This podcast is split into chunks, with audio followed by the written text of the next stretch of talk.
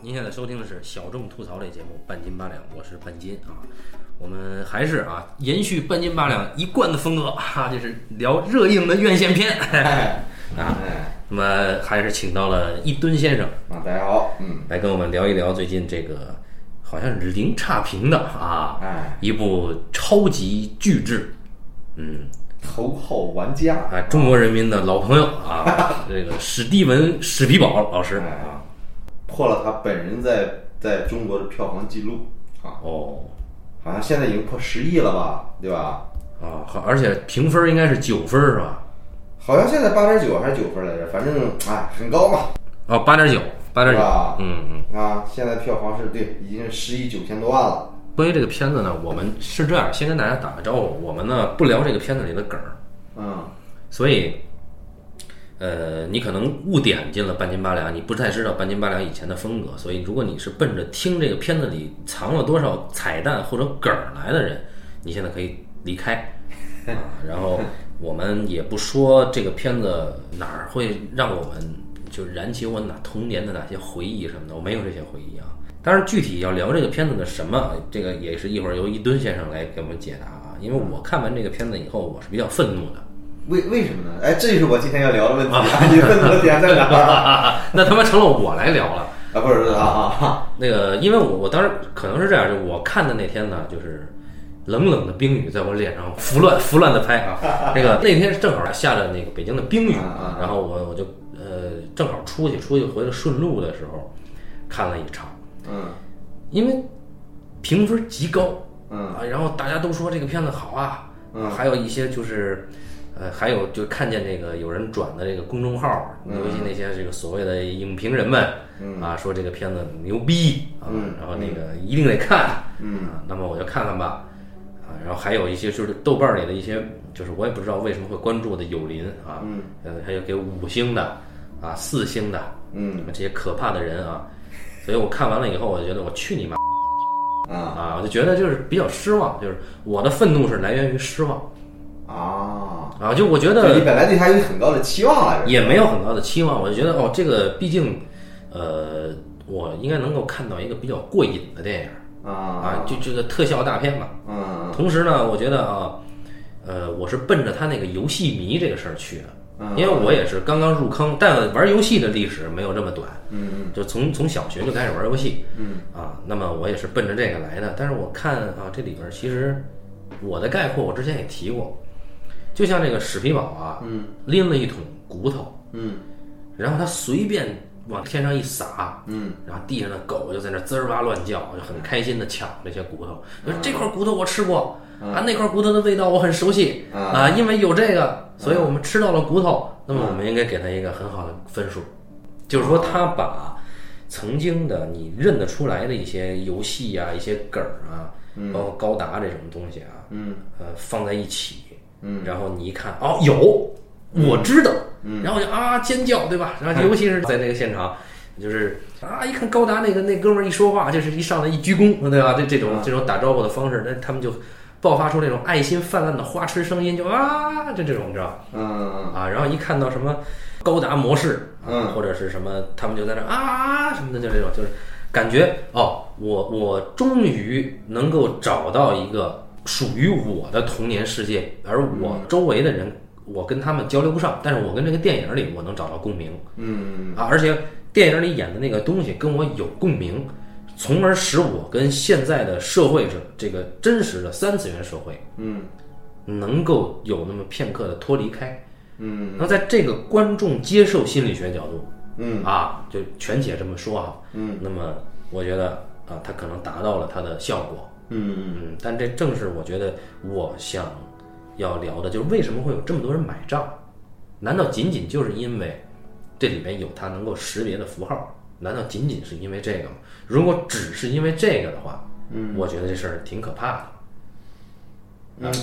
刚才你说这个符号这个问题，因为我刚刚才就是今天在来的路上，我坐地铁哈，嗯我看那个之前小新人给我发了一篇姜文跟钟嘉诚的对话，嗯就其其中里边儿这个钟华成在讲这个艺术的一个问题，就他他纯从解剖学的角度讲这个艺术的这个这个大脑里边儿人的激素啦，嗯，这东西啦，对对对这个艺术的感受的这个这么一个一个反应嘛。条件反射，对对对，他他其中讲了一个人大脑里边的结构杏仁体，嗯就杏仁体的结构，有时候就是说，你比如说曾经见过一个人哈、比如说我们从生下来很多我们的经验，当然这个心理学叫潜意识，嗯，但是因为很我们见到了很多事儿，我们对这个事情的反应会在我们的杏仁体里边储存起来。后来当你长大之后，你遇到一个相同的情境的时候，那杏仁体会做出反应，嗯你会有相同的感受，嗯，那这个骨头我吃过，啊，对你，你你有时候莫名的这个喜欢或者厌恶了，是这个杏仁体决定的。就这个妹妹我见过的， 对对，一见钟情也是有这个感觉的。哦，当然它是，呃，也有可能我记错了，也可能不是杏仁体，我但但确实是大脑中的一个部位啊。嗯这个是他讲。那为什么说这个这个这个有时候直觉了什么，就是这个东西来的。所以为什么有时候这个这个姜文姜文说，我那时候想写《王灿烂日子》的时候啊，就是这个东西，就我感觉我像在是在那个这个这个这个这个速记一样。哦，就是咔一些，我根本赶我说话速度根本上赶不上这个东西，然是后敲字的速度，对对，我敲字速度速度不，我就算说话，我对我敲字速度根本赶不上我脑子里边这个东西。就让他对你必须要录音嘛，因为这个时候你现实体里边急剧的在回忆当时那个情境，就那东西远远超过你思考力。嗯所以说刚才为什么说就是说不是说，我觉得我相信观众不是说刻意的寻找那个符号，说说这个东西，而在于说我操，当你一看到蝙蝠侠，你的条件反射啊，对你条件反射，就是这个东西是你是你自身的一个激素的一个反应，你无法控制的。嗯，但但就是说啊、你仅仅因为它有，嗯，你就觉得它好这个好不是说我们一个理性思维的判断，啊，纯粹是一个感受嘛。对，啊为什么一见钟情这这反应不是你自己能控制的一个东西？嗯那么我们看那个那个周华成，他那个反应说到一个叫叫叫吗吗啡是什么东西了，就像你吸毒一样。嗯你置换了或者这个东西了，就就完全不是一个能理性能抗拒的东西。哦，啊、所以说他他当时讲，啊他说他说这个这个周代的时候啊，周代的时候曾经，呃，全国是禁酒的，但是呢，什么人可以喝酒呢？工匠可以喝酒。为什么工匠喝？因为工匠有时候你做一些东西，你你搞创作嘛，对吧？哦，有时候需要你你跟这个东西直接勾连的，所以说你工匠要要不喝酒，他他搞不出东西来了。刺激灵感，哎，对，对，所以我我觉得就就这个东西，你甚至因为我自己没呼过麻哈，我觉得如果说你自己呼了麻之后，你再去看这个这个这个电影，我觉得可能会更爽翻天啊，因为具具具有有有那那是麻让你爽，不是电影。那我不知道，我自己没呼过，我真没呼过，开玩笑，开玩笑啊，不会的啊，这这句黄怎么怎么可能嘛，对拒吧？哎绝黄赌毒啊，可能可能我觉得你本身对这东西没有这个感觉，不是我有啊，我也看见过，比如说这个《闪灵》，那里边不也有这梗儿吗？嗯啊我看见我就啊，我一笑，我啊说确实是《闪灵》，就跟那个《疯狂动物城》似的，那里边不有教父吗？啊对我一看啊，我一哈哈一笑，啊就完了吗？那你有什么可喜欢的吗？对吧？操，就就因为它里边有，然后你哈哈一笑不就得了吗？啊。对吧？但但实际上，美国观众啊，我相信美国，如果你从小浸淫在那个文，因为美国人他他他全流行文化，如果你从小浸淫在那个在这个文化里边，我相信是很难很难抵触那个东西的。所以就是中国的那个西游题材的，就是哎，肯定 火。呃，西游题材的，那那那不是西游题材得李小李小林童那肯定火。哦，说你真的，如果说你咱们要出一个中国的这个脱口玩家里边，你突然出现哈，就六小龄童演的孙悟空，你最后让他来来打一个人，你会不会嗨啊？我靠，反正我自己我一听这点子，我觉得挺我挺嗨的，对吧？你你出现《圣斗士星矢》了，葫芦娃，这帮人一块儿要干什么坏蛋，对吧？这帮人全上了，你自己嗨不嗨啊？我我相信会嗨啊！七龙珠那帮人，七龙珠的孙悟空跟西游记的孙悟空都来了，对吧？你你会不会嗨啊？对啊，如果如果只要不是他，因为首先这个《头号玩家》故事这是没有什么硬伤的，哎有但有有也有点智商不足的硬伤啊，啊比如说那个那个那个纹身哥哈、纹身哥他竟然出去执行秘密任务，还还带带纹身是吧？ 然后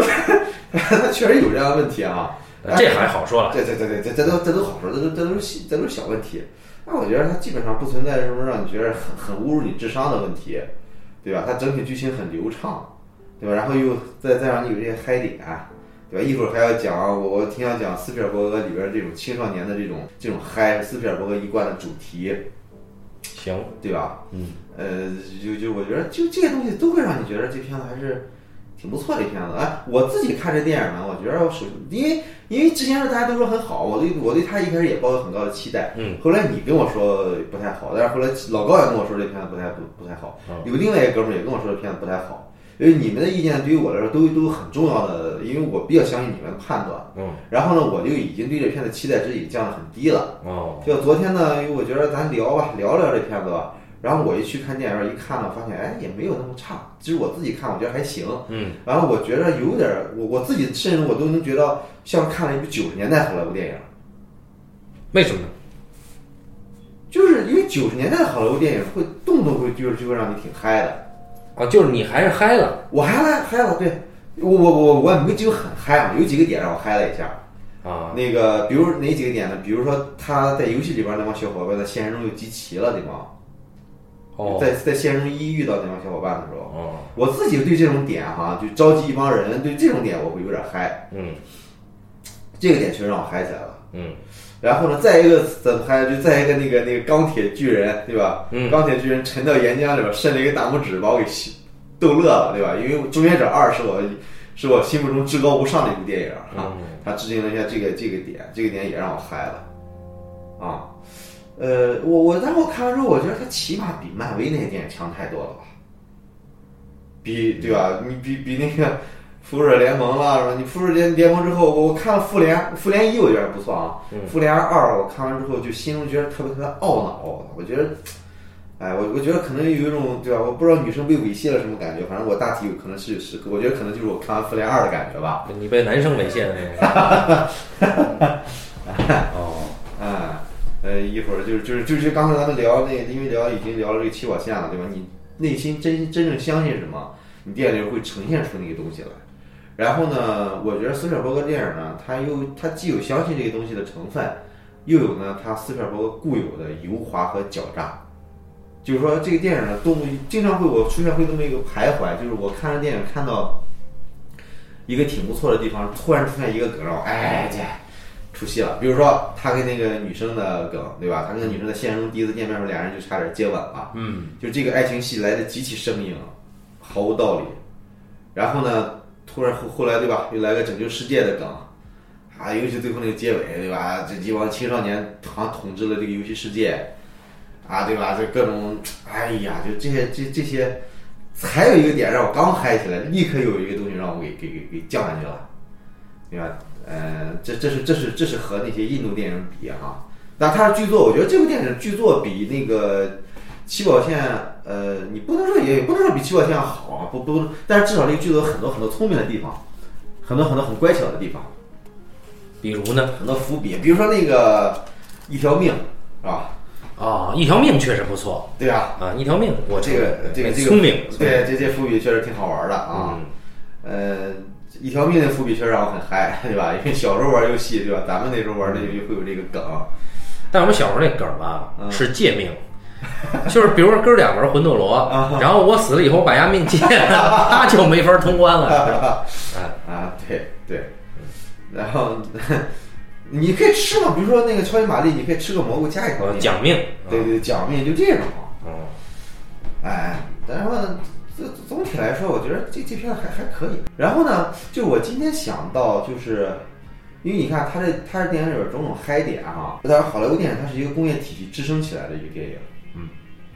它不是一个个人创作啊，它一定不是一个和导演个人单打独斗的一个电影，它它不像是中国，不像其他体制里边儿。所以你说这是斯皮尔伯格作品，那肯定谈不上。首先，人家是有小说的，呃，然后呢，编剧啦，这一步一步改啦，对吧？斯皮尔伯格把它拍出来了，对吧？然后呢，但是呢，我觉得毕竟是一定是有斯皮尔伯格很强大的个人影子在里边儿的，里边儿这种青少年的这个，对吧？这青少这青少年的这个这个所谓的很多人讲斯皮尔伯格是一个有童真的电影，我觉得斯皮尔伯格他这种他这东西啊，离童真差得很远，他是他是一个少年梦，他是一个，我觉得斯皮尔伯格他还是他是一个讲青少年的一个一个一个导演。 E.T. 对，它不是讲，它并不是讲真正小孩儿的一个电影，呃，然后斯皮尔伯格那种童真呢，是一个被架空的童真，是一个被抽象化、被美好化的一个童真，啊，这是斯皮尔伯格一贯的一个主题嘛。然后，但是你看他，你觉得他依然还能保持这么嗨哈？就有种消费感。对啊，有种消费感，这就是斯皮尔伯格油化的地方嘛。毕竟斯皮尔伯格也七十二了啊，比我们的国师哈、张艺谋导演还要大个几岁。哦你看我们张艺谋导演现在拍的是什么水平？对对对对你看人家斯皮尔伯格拍的是什么水平？哦，你要这么说啊，啊，你看再看我们的陈凯歌导演，你看他们拍的什么水平？我我确实我有点苛刻哈、啊，对啊，是，呃，你看，对吧？你本身人到这个岁数啊，啊，说句不好听的啊，有点儿精尽人亡的感觉了嘛啊。嗯，但是斯皮尔伯格他还能玩儿这么嗨哈、我觉得挺了不起的，和我们干瘪的国师形成了鲜明的对比干瘪这个词用的还是比较辛辣哈、啊。 对，就是至少至少有一点不一样的是，斯你能看出来他在玩儿对呀、啊，对呀、啊，啊，我真的这一点就让我很惊艳。哎，啊，你看这个这个这个很多很多的这个这个电影导演啊，就是说会出现一个作者大于作品的一个情况，因为往往好的电影啊往往是作品大于作者。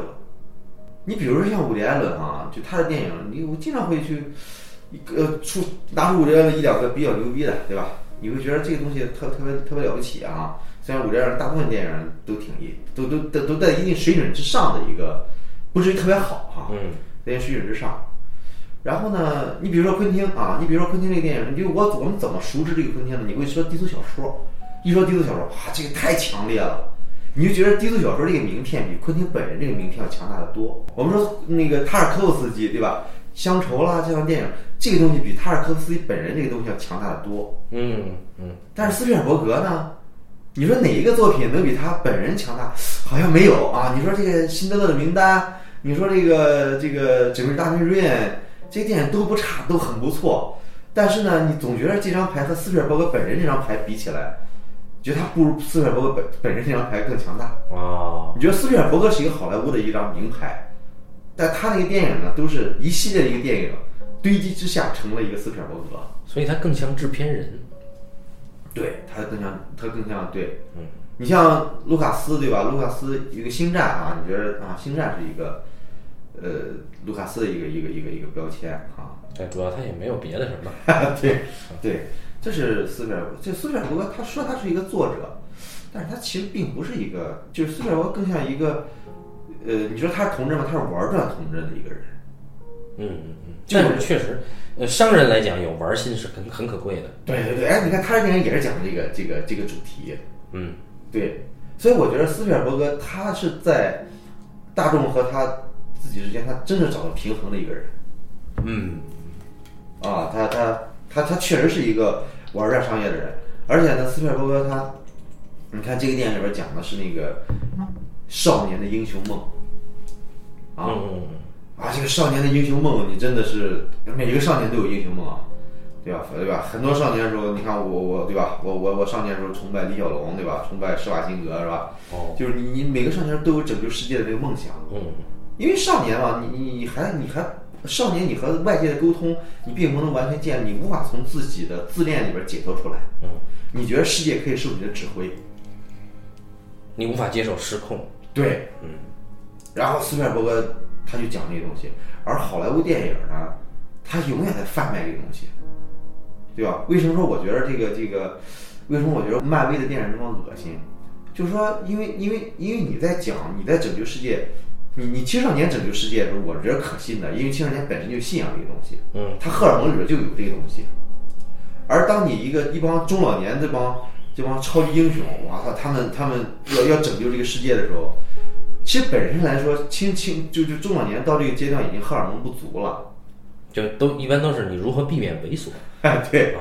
对，然后你又讲这个钢铁侠都知道这岁数了，都这岁数了还一本正经的在拯救世界，那本身就是你你是你是从现实中抽离出来一个黑白两极分化的一个世界，对吧？钢铁侠大家大家这么一帮中年的严就严肃的中年人过来拯救这个东西，哎呀，我觉得这个东西很让我接受不了。你为什么诺兰他的电影，呃，蝙蝠侠对吧？他他他他这样电影为什么能那么立得住？是因为你能感觉到蝙蝠侠他力不从心，嗯对吧？而且诺兰是真的在他的他这个这个抽离出来的世界，真的在和现实世界在对话。虽然这个对话程度比较不是那么的深哈、嗯，所以你你觉得就是这个少年热血的这个感觉是可以接受的，因为他是嗯对少年。对，啊嗯我是可以接受斯皮尔伯格电影里边的低智，我觉得低智恰到好处，哦，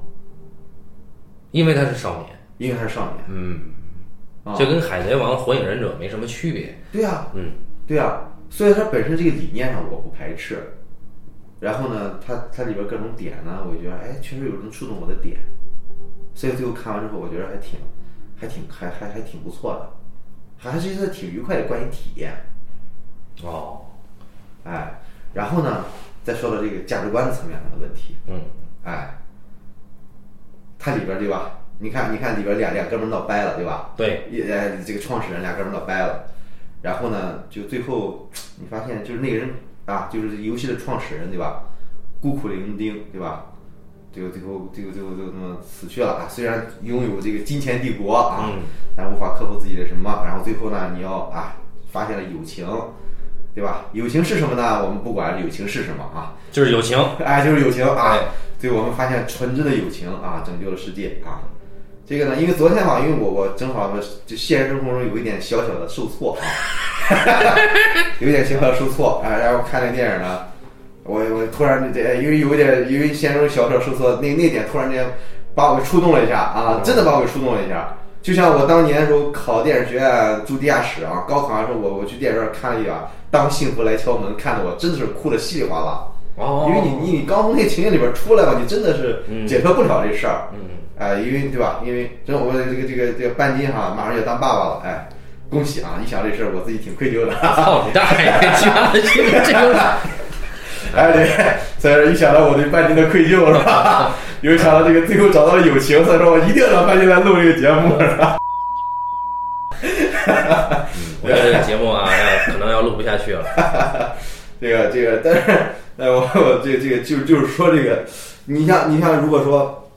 如果说我现在处在另外一个情景里边儿，比如说我是一个青少年，我失恋了，我对这个世界万念俱焚的时候，我看这电影，我绝对是要骂娘的，我他妈绝对恶心的，是吧？你他妈你这俩人这俩青少年卿卿我我，哟，我我刚被女朋友给甩了，对吧？我万念俱焚的时候，人在那种情景里边儿是绝对不相信商业电影这一套逻辑的。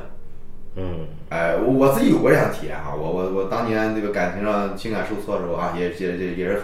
很青春年少的时候啊， 他就特别受不了春光乍泄这种片子。操你大爷！哎然后那时候看他妈是啊，这个这个这个这个呃什么那个西那个，蓝雨啊之类的。那时候星战啦这样的电影，我就哎呀，之前是我看星战看的热血沸腾，后来再看星战看的呀也啊啊，再看对吧？对，当时我我我追我媳妇儿的时候，心情忐忑的时候，去去资料馆看了一个刚才说那个黑暗骑士啊，当时我我当当时还还还情感还没着落呢，看黑暗骑士哪儿哪儿都觉得假。都觉得这帮英雄啊、哎，这什么玩意儿？你说的这个 当时他情感没着落这事儿，我得负责任，我负主我负主要责任。去啊啊，对吧？这这个这个，对吧？你说商业电影儿，对吧？什么时候会起作用，对吧？无非就是我们对我们对现实中的成功有向往的时候，对吧？我们没有放弃这个这个这个这个这一套哈、还是就是你有控制世界的欲望。对嗯，对，这一套这个时候会会会对我们起作用。那你后来想了一看，对吧？这这样虽然虽然虽然挺，这这玩意儿有什么呀？但是呢，你不由自主的会给它控制。啊，但是就是你说到这个友情啊，这个啊 friendship 啊，说这个事儿吧，呃，我在这个片子里边儿，因为我一直是很关注这个，就是我觉得友情这个东西给我刺激非常大嘛，啊所以一般有友情的点我都会比较燃。嗯，但在这片子里边儿，我真的就是不是不是很感冒，这没我没看到什么友情。啊因为啊呃，你看这个，就是刚聊那个起跑线，嗯。呃，无名邻居跟那个男主人公建立的这个友情，嗯对吧？你说自己碰瓷儿，嗯然后帮他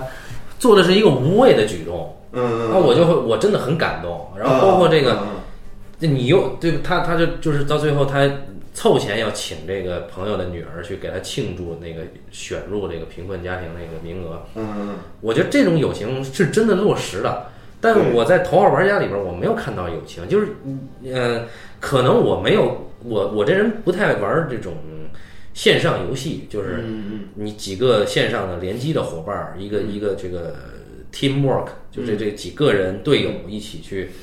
去共同去做任务，这种友情我没有这个体验。嗯呃，但是我我在我看来就是，呃，每一个人毫无理由的，就是为这个世界献身了。嗯，但我没有看到这里边儿，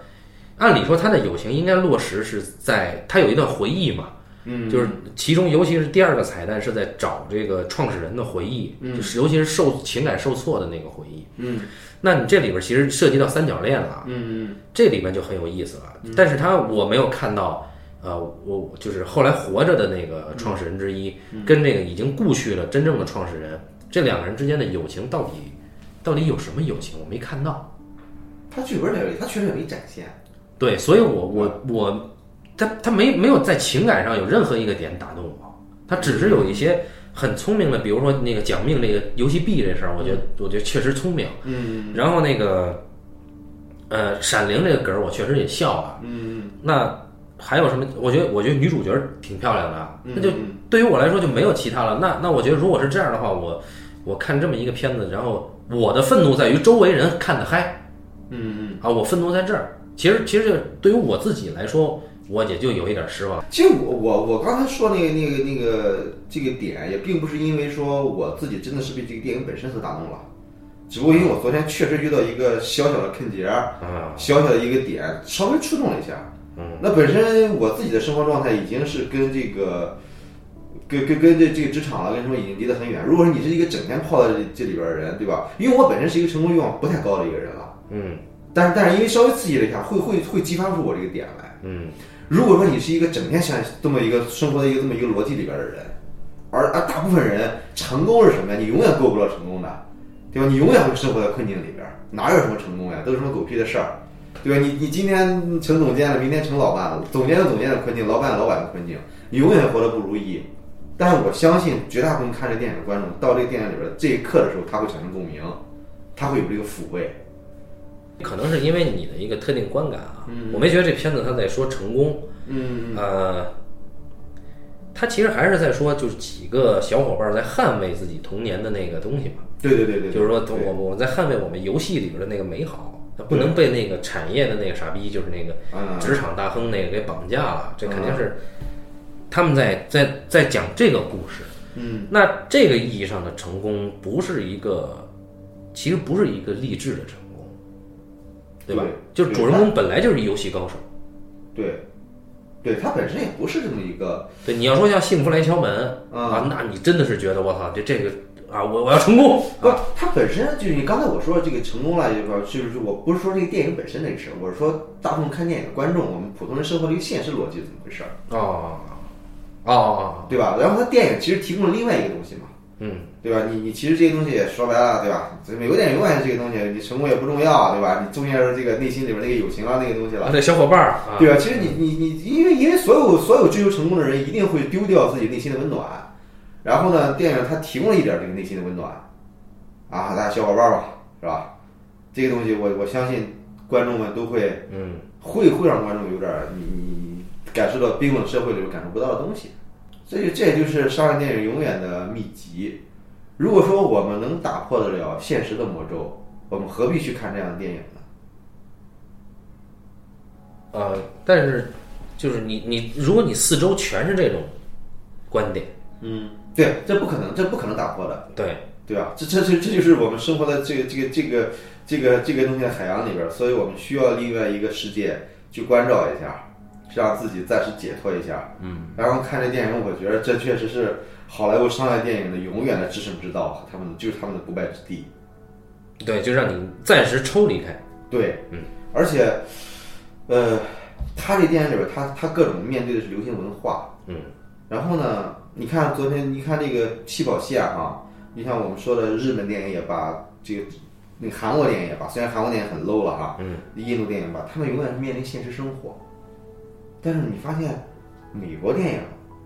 好莱坞主流电影几乎不面对现实生活。哦，我我我知道，他们一定是面对现实生活，他们一定是有强烈现实感，对，比如细节，对，嗯他们一定是有强烈现实感，但是呢，他们不会像东方这些电影一样这么取这么有强烈的现实主义的取材，嗯，这是我觉得美国电影特别有意思的地方。那么他这电影里边现实主义的取材在哪？就是各种流行文化。与我们生活的这个，对吧？你说这个啊，我也知道，我也知道，就这个东西会让你强大的一个熟悉感。当然还有他那个生活的这个空间了，就是说他生活的很不如意啊，对对对对对，啊，就是跟婶婶一起，还有一个婶婶的男朋友对对对啊，对，就就这个，这这是这是，在美国电影，美国所有电影里边，它都会这这种各种触及这种流行文化。然后我觉得这是一个很有趣的一个现象。那具体是深层心理是怎么回事儿呢？首先，我敢肯定的一点就是说，你面对流行文化，一定不如面对生活本身更高级。对。但是当你意识到这一点的时候，其实已经老了，对，哎，至少已经不是少年了。啊哎，对，嗯哎，对，你说这个太到位了当然也有，你比如说我们的洪广老师啊，啊！很久之前他就就并不喜欢这一套所谓的这个热血啊，嗯或者这种流行文化啊这种，嗯，他其实喜欢的东西还都是就比较比较现实啊，比较比较那种的、嗯啊，其实还还是有一部分人，他们都不是那种曾经真的像我们像你我老高这种，嗯，真的是热血过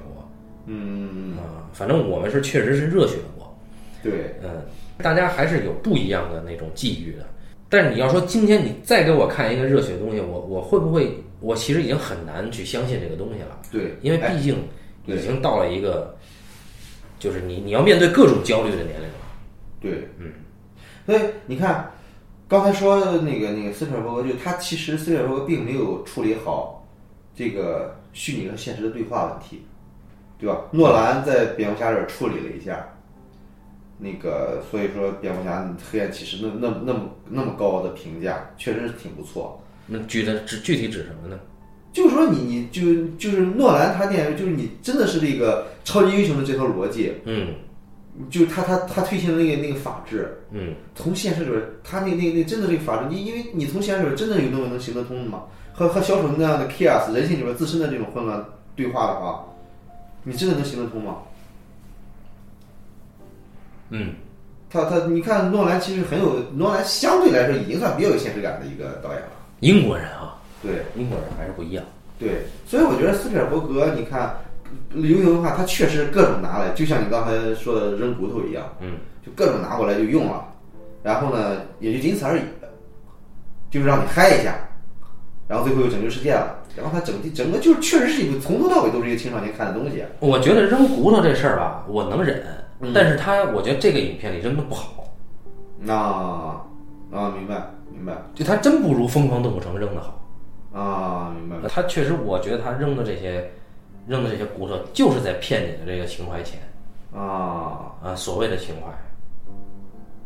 对，我觉得他，如果你说你扔，第一，你不要扔这么多；嗯第二，你不要以这种方式去扔出来，你感觉是一种侮辱，你在喂狗的感觉啊，啊这个是我最愤怒的。啊当然，刚才开玩笑，看这就见别人开心我愤怒，这不是这意思。啊但是我之所以你们开心我愤怒，是因为你面对喂狗的这种行为，啊你这种这种很廉价的一个方式哈，对啊，就是你啊，我有这个，所以你就应该那个，嗯。不这不太合适吧？我觉得。你你说起来这个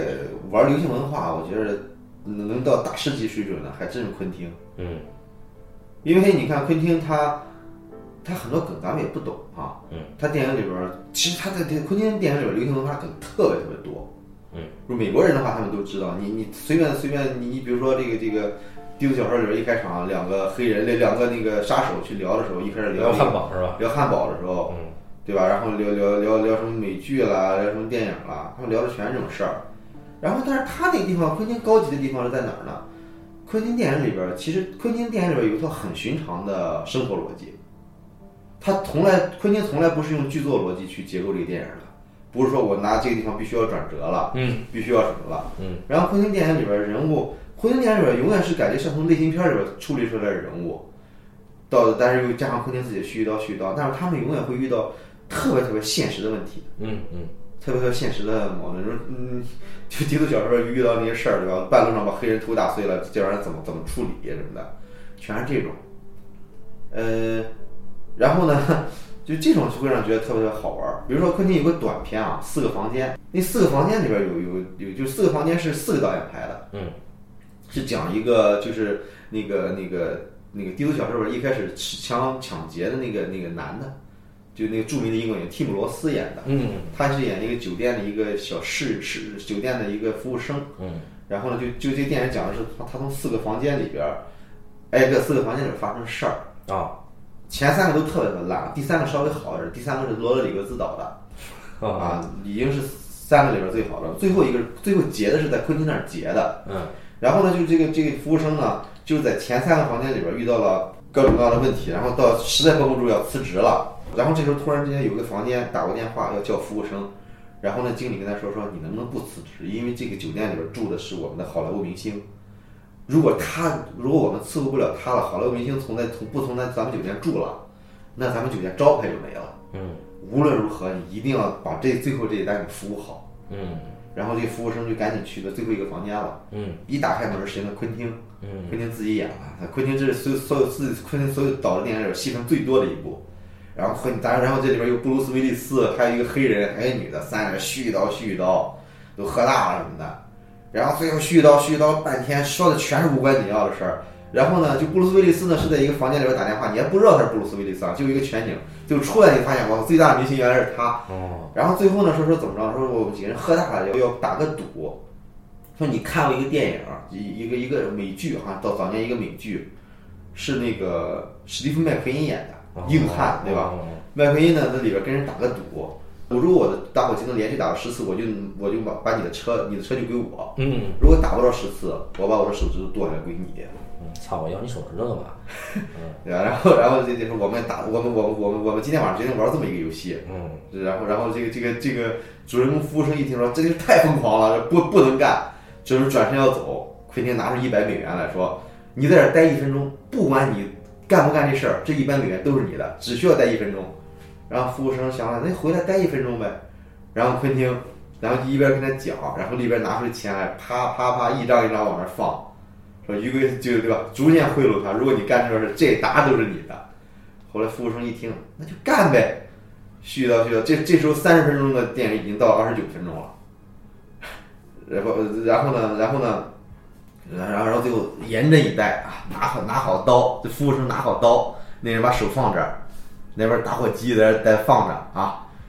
就就就就三二一，啪，没打着。哇！一下把手给剁了，然后 给人服务生转身走，然后电影就结束了。一帮人哭爹喊娘，电影就结束了。对吧？然后你看，他这年就是昆昆汀一贯的套，就恶搞一个流行文化，对吧？然后就是我们觉得电影里边那么干很酷，我们自己也干一条哦，结果一干手指头就掉了。 现实生活中特别傻逼，特别衰。这其实这其实你发现昆汀电影里边基本点基本电影，它都是这么一个套路，这么一个路数。因为流行文化就很多导演都在搞，一旦你是这种大制作都会有，就比如说雷德利·斯科特，他那《银翼杀手》开始就有流行文化嘛，嗯啊，然后呃这里边就有很多就是所谓流行文化的梗儿，嗯然后你就就本来呢，我们之前没想聊这个。头号玩家，我们想聊《环大西洋》，对吧？ 但是是因为一吨他说《环太平洋二》上了哈、说我们不如聊聊《环太平洋二》，结果我去看了，他没去，你知道吧？ 然后哎，你看你看《环球票》，你整个全看了，对啊，啊然后然后关键是我说要不咱聊环大西洋吧，你知道吗？结果我看了呢，他也看了，他就后来一发现没什么可聊的，但是你就我我因为看环大西洋太烂了，你知道吧？我就又重新看了前十分钟的环太平洋，啊啊，那差距确实挺大的。你看环太平洋它也是一个流行文化，嗯但是在这这里边就是他把这个人受困于这个过去自己的记忆这个事儿，嗯他他做了一个处理，包括这个友情，包括怪兽，嗯包括这个整个的这个构思，它真的是有一个，我我应该是处理之后再给你，嗯我没有直接扔给你。嗯这这是比就《环太平洋》本身我，我对它评价很高的，嗯我觉得它还是比这个《头号玩家》要有诚意的多。我也觉得是，我也有同感。哎，现在说起来，这个斯皮尔伯格的不足啊，嗯，我觉得斯皮尔伯格永远是油滑，就是在哪儿呢？斯皮尔伯格电影里边没有那种很让你体验当下的那种感觉。当然，我这么说有点抽象啊。嗯那么，比如说我们看这个《环太平洋。嗯，为什么《环太平洋二》虽然我没看这片子，但是我看那个什么好像有很多打斗啊，应该比《环太平洋一》是不是要多一些啊？呃，其实没有，其实也没有啊。对，没有比它多啊少了一点儿了，我觉得是我啊觉对得啊少了一点儿。呃，对啊，但但是看起来，但是《环太平洋一》给你提供的那种打斗的爽感，啊，是真爽，真爽前所未有。嗯，你看我，你为什么呢？因为你导演真的在体验，就在想，如果真的出现那么一个怪兽，那么一个钢铁巨人，嗯，我们应该怎么打，对吧？怎么你怎么狠？你看他那一拳，你看那个那个那个那个机甲的由移动速度永远很慢，嗯，对吧？他一一拳打出去，那胳膊肘上还要带火箭加速的，啪一拳打出去，怎么这么什么？他他他，而且他就故意没用动作捕捉，因为动作捕捉的话，捕捉出来是人的动作比例，嗯，但人一旦放大到那种程度，人是不可能那那个机甲的运动速度频率一定不会像人一样运动。嗯，你看，我看那个那《环太平洋二》那个预告片里边儿，对吧？哇，那机甲居然翻跟头，那么大的机甲，那么高的机甲，你得多大的腿力，你得多大的运动力，你才你才能翻跟头？绝对不是说一一弹跳就能翻跟头，你必须要靠火箭加速器才能实现这个东西。所以你看环大西洋就是几个人腾空了，在那儿干怪兽，对啊，嗯那我们看火箭升空，对吧？嗯火箭那知道火箭的加速度有多大了？火箭升空一开始升的是很慢的，慢慢升上去，最后我们知道火箭加速可以到达很快的速度，嗯但是它那个重量它不可能允许你一，它惯性太大了，对，不可能允许你那么那么干。就说那个那个导演真的在在体验这个东西，在体验这种打斗，嗯，但是斯皮尔伯格的电影从来没有这个东西，他从来就没有真的在体验这个我在这个这个这个这个这个体验这个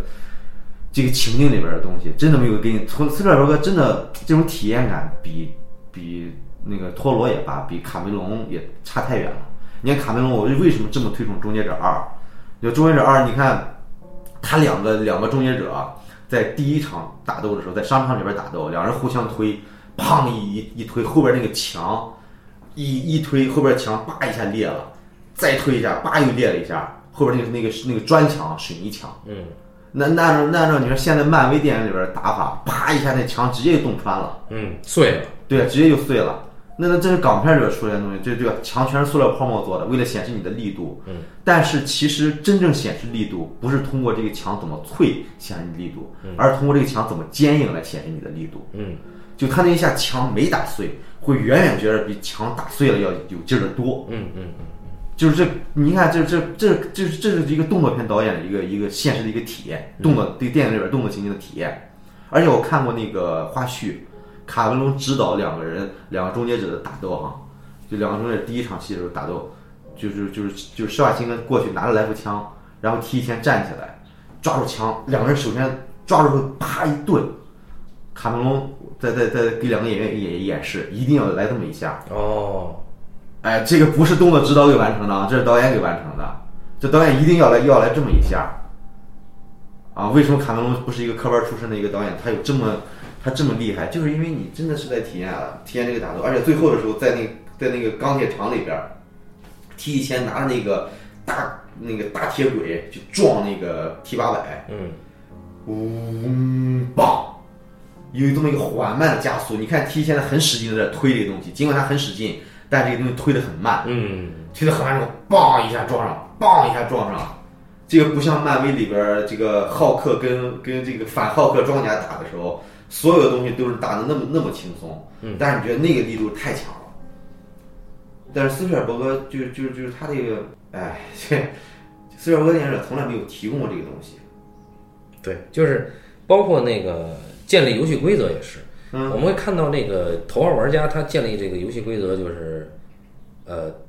他也没什么诚意，他就说两句嘛。啊，对呀、对呀、但是你看环大环环环太平洋，环太平洋那个环太平洋建立的游戏规则，他是说，嗯，但是他一上来先让你先打一场。啊，对呀、然后哥俩先先先先来一场，然后直接死一个，嗯，然后他把你这个告诉你这个什么叫这个机甲猎人，什么叫他妈双驾驶员，什么浮动连接相容性这种东西，嗯什么神经结合这种，我操，他真的很有诚意。嗯，对，就是说啊，我这个创作真的是说我能看出德尔托罗他多迷这个东西。哎，对对对对，那就是你可能你只能发现啊，斯皮尔伯格他在玩儿，但是玩儿未必是沉迷，嗯，就只有沉迷的那个人才真的能够打动一样玩儿的人。对对对对对对对，你只如果你只是一个普通玩儿的人，那你像你比如说你像我跟老高，如果同样去去看一个玩儿游戏的人做的电影，或者我们两个去去做一个游戏题材的东西，我只是一个玩儿的人，嗯，我肯定做不出沉迷的人做的那个东西来。对对对对，哎，所以说起来，我觉得斯皮尔伯格其实有点像那个电影里边那商人，对吧？他跟这主人公对话的时候，对话各种流行文化的时候，背后一一帮智囊团在给他出点子。嗯，对，对，所以你刚才说的，抛出这些撒骨头啊什么的，因为很廉价嘛，一定会收到效果的。观众还是喜欢一个简单的条件反射，就是对，为什么说之前聊第三度嫌疑人也是，就大家觉得那不好，首先觉得它不好，大多数人认为没有答案，嗯没有答案，就是你不给答案的话，大家无所适从。我靠，我花了钱，你最后你不告诉我答案嗯啊，这就亏了嘛。嗯对，这确实，呃，但但你会看到啊，第三度嫌疑人它不是一个商业片，嗯，可是呃，头号玩家它是一个商业片，商业片的话，我觉得啊，我之所以给他给他一个差评，我是觉得他没有诚意，就就这么简单。啊，现在我现在再重新看《环太平洋》，不是三 D，不是剧目，嗯，我就拿小他妈 Pad 一看，我都觉得很燃。嗯，我也是，我也是，对，虽然说《环太平洋二》很傻逼，嗯，然后那个我们我们国家那个女演员，她的出场跟他妈的《环太平洋一》里边菊地凛子的出场是没法比的啊。啊，但你依然会觉得我操，就《环太平洋二》每一个人都挺努力的。嗯你觉得我们国家的演员他是他是就他是你可能会觉得他天生吃不了这碗饭，你会同情他，嗯，但你没法抹杀他他努力的这个现实。嗯你在《环太平洋二》里边你会看到他非常努力，嗯虽然很差，嗯对，然后这这故事也很也很傻逼，嗯你不知道这个为为什么就就非得这样打怪兽？一里边那个有一个叫一里边那个那个有一个有一个研发就研究的那个智囊那哥们儿，他养了一个怪兽，怪兽入侵到他脑子里边，用它去召唤其他的怪兽，啊，等于他是现实人类背叛的一个，就是人类一个卧底了，相当于啊是。对，所以他最他他在二里边玩的这样一个东西，啊，实际上要比一简单的多，嗯但同时这个东西就比一廉价了。啊啊，所以二《环太平洋二》也也就是个两星的片子啊，嗯，但他妈《环太平洋》我操，确实是真他妈是丰碑的作品，我操。对对，这确实是不一样。你而且尤其是在你看了《环大西洋》以后，你再看《环太平洋》，你妈《环大西洋》那帮傻逼坐进驾驶舱里边，什么东西都不用系，没有安全带，没有绑的，就在那儿一坐，我操！然后这整个飞机就是这个这个机甲就悬空了哈。哎，我怎么觉得《环太平洋二》从《环大西洋》里边借鉴了不少东西呢？为什么呢？一没有个机甲能飞，对吧？啊，最后出现一个巨大、奇大无比、比比比比机机甲大很多的一个怪兽，对吧？这是这是环大西啊，洋。这这是这是这这是这是对对对啊，所以《环太平洋二》是吧，是向《环大西洋》致敬的一部电影啊。，有可能，这有可能。对，你会看到啊，都是东方元素，菊地凛子的出场也是，她的设计实在是用心的。嗯啊，虽然菊地凛子本身长得就美啊，嗯，对对对，有一种让人心痛的坚强 哈、这个这个女人啊，我这实在受不了了啊。那个，但是但是人家出场这个设计就是两把伞嗯啊，解决了这个这样一个女人，这一个暴雨里边的一个登场。嗯当然，那个我们的这个啊，我们国家这个演员在《环太平洋二》里边是一个空降的嗯啊，然后像一个这个女老大，然后带着一帮人啊，迈克尔贝式的出场，我们知道。呃，还还对对对，差不多吧。啊，但但你会觉得啊，还是有一点那么，就是在你能看到它制作上的诚意。嗯。可是我在《头号玩家》里边儿，我基本上看不到制作上的诚意。我我承认它制作还是比较精致的，嗯啊，但是我看不到它的设计嗯啊，我觉得我觉得这还是比较骗钱的啊，对，所以就基本上对《头号玩家》这个片子，嗯啊，我是确实是我是持否定态度的。嗯，行，那么就这样吧，大家愿意看就你觉得觉得好看就觉得好看吧，嗯啊，那行啊，感谢大家收听这期的半斤八两啊，咱们下期再见。好，再见。